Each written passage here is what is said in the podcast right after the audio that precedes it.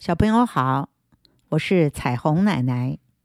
今天要说的故事是全世界最大的宝座。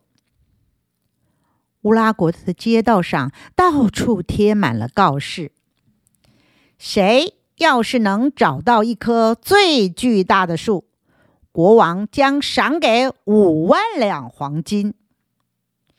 虽然不知道是为了什么原因。但是全国的百姓都知道了这个悬赏的消息，于是渔夫收起了渔网，将船靠了岸；农夫扔下了锄头，放弃了耕种；工人放下了工具；商人离开了市场。他们告别了妻子儿女，一个个出发，全都到深山里找。最巨大的树去了。不到一星期，就传来第一个消息：在从来没有人迹的深山里，工人阿炳发现了一棵好大好大的树，树干要十个人才能合抱起来。他在大树前傻笑了半天，然后找他的工人朋友，花了三天的时间。才费力的砍倒了树，然后又花了三十天的时间将大树拖下山，要运到皇宫去领赏。可是，当他们兴高采烈的运送途中，就又得到了一个消息：商人老刘在更偏僻的深山里找到一棵更大的树，他的腰足足有。二十个大人牵手合围的那么粗，老刘在树下又叫又跳，开心了一整天。然后请他的所有朋友来帮忙，他们使尽了力气，用了半个月的时间，才将这棵大树砍倒。谁晓得，当他们还在花脑筋想着要用什么方法来搬运这棵树的时候，又传来一个更新的消息，在终日云雾弥漫、不知名的高山里，农夫阿丁发现了一棵超级的巨木，树干粗的将近要三十个大人围着才能合抱。农夫阿丁跪在树前，痛哭流涕。他感激能够这么幸运的找到这棵树，这将带给他一辈子享用不尽的财富。他的所有亲戚、朋友、邻居全都上山来帮他砍树，他们足足花了一个月的时间才把树砍倒下来，而国王。在皇宫里等待着由各地不断传来的报告，他兴奋极了。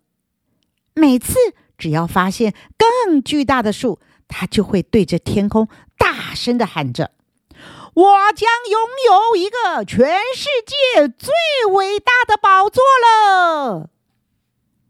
当国王听说那些树实在巨大的难以搬运时，他毫不犹豫的下命令。大将军，带着你的军队和马匹到山里去，帮他们把树搬回来，越快越好。我等不及了。他转身又对宰相说：“我相信一定有更巨大、更雄伟的树。在下圣旨，提高奖赏，要他们继续的找。”找到更高更深的山里，继续的找。将军带着士兵出发了。宰相将新的告示贴出去了。谁要是能找到最巨大的树，国王将赏给十万两黄金。乌拉国全国早已经疯狂似的，除了女人、老人、小孩之外，几乎所有的人都上山找大树去了。一些工作由留在家里的老弱妇孺顶下来做，而许多工作就只能搁着了。因此，没有人打铁，没有人补锅，没有人磨面粉，没有人蒸馒头、包子，没有人酿酒、做醋，整个国家全变了样。宰相向国王报告这情形，国王摆摆手，说着：“我不在乎，只要能找到最巨大的树做我的宝座，这一切算不了什么。”突然，乌云飞快的聚集在一起，遮蔽了整个天空。接着，雷声夹着闪电，不停的轰隆作响。然后一阵狂风暴雨，仿佛世界的末日要来临了。远处更传来一阵又一阵巨大的声响，震得地动山摇。没有人知道这是怎么一回事，只知道赶紧躲起来，躲在屋子里，甚至躲在床铺下。而那巨大的声音越来越接近，最后。到了城门外才停止。从床铺下爬出来的国王，听到守卫的报告，才半信半疑的赶到城楼上。原来，真的如守卫所说，是一棵巨大的树，它看起来像座山，树梢高入云霄，望不见顶啊！树干。粗壮的，岂是三五十人所能为报的？就这么直挺挺的站在城墙前面。城门守卫发抖的说：“呃，他他他他他他是从远方一一一步步走过来的。”国王正要说话，这巨树已经发出声音：“我是来找国王的。”我就是全国最巨大的树。你不是说要不计一切代价找到我吗？现在我自己来了。他的声音像雷鸣一般响亮，国王吓呆了。你的国家有多长的历史？你的宝座能坐多久？我已经九千多岁了，你竟然要砍下我来做你的椅子？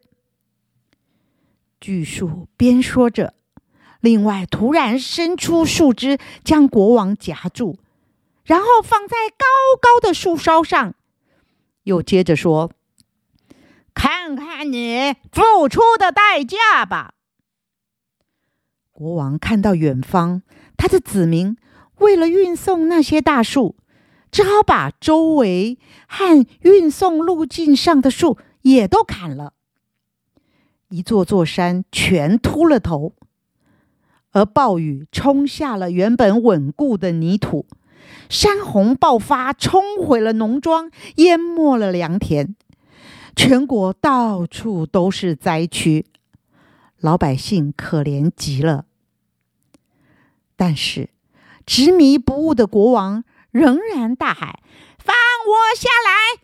你既然来了，我就不必再派人上山去找了。我要砍了你，做成全世界最巨大、最宏伟的王座。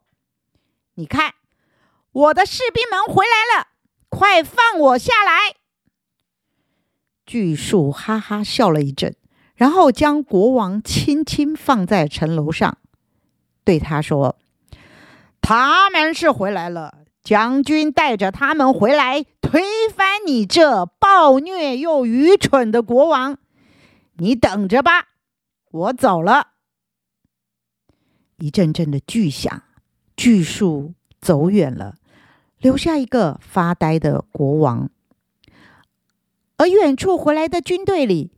一边前进，将军一边下令：“谁要是捉到了国王，就可以得到五万两黄金的奖赏。”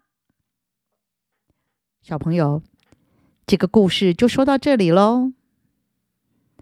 你听了以后有什么想法呢？我们下次再见喽。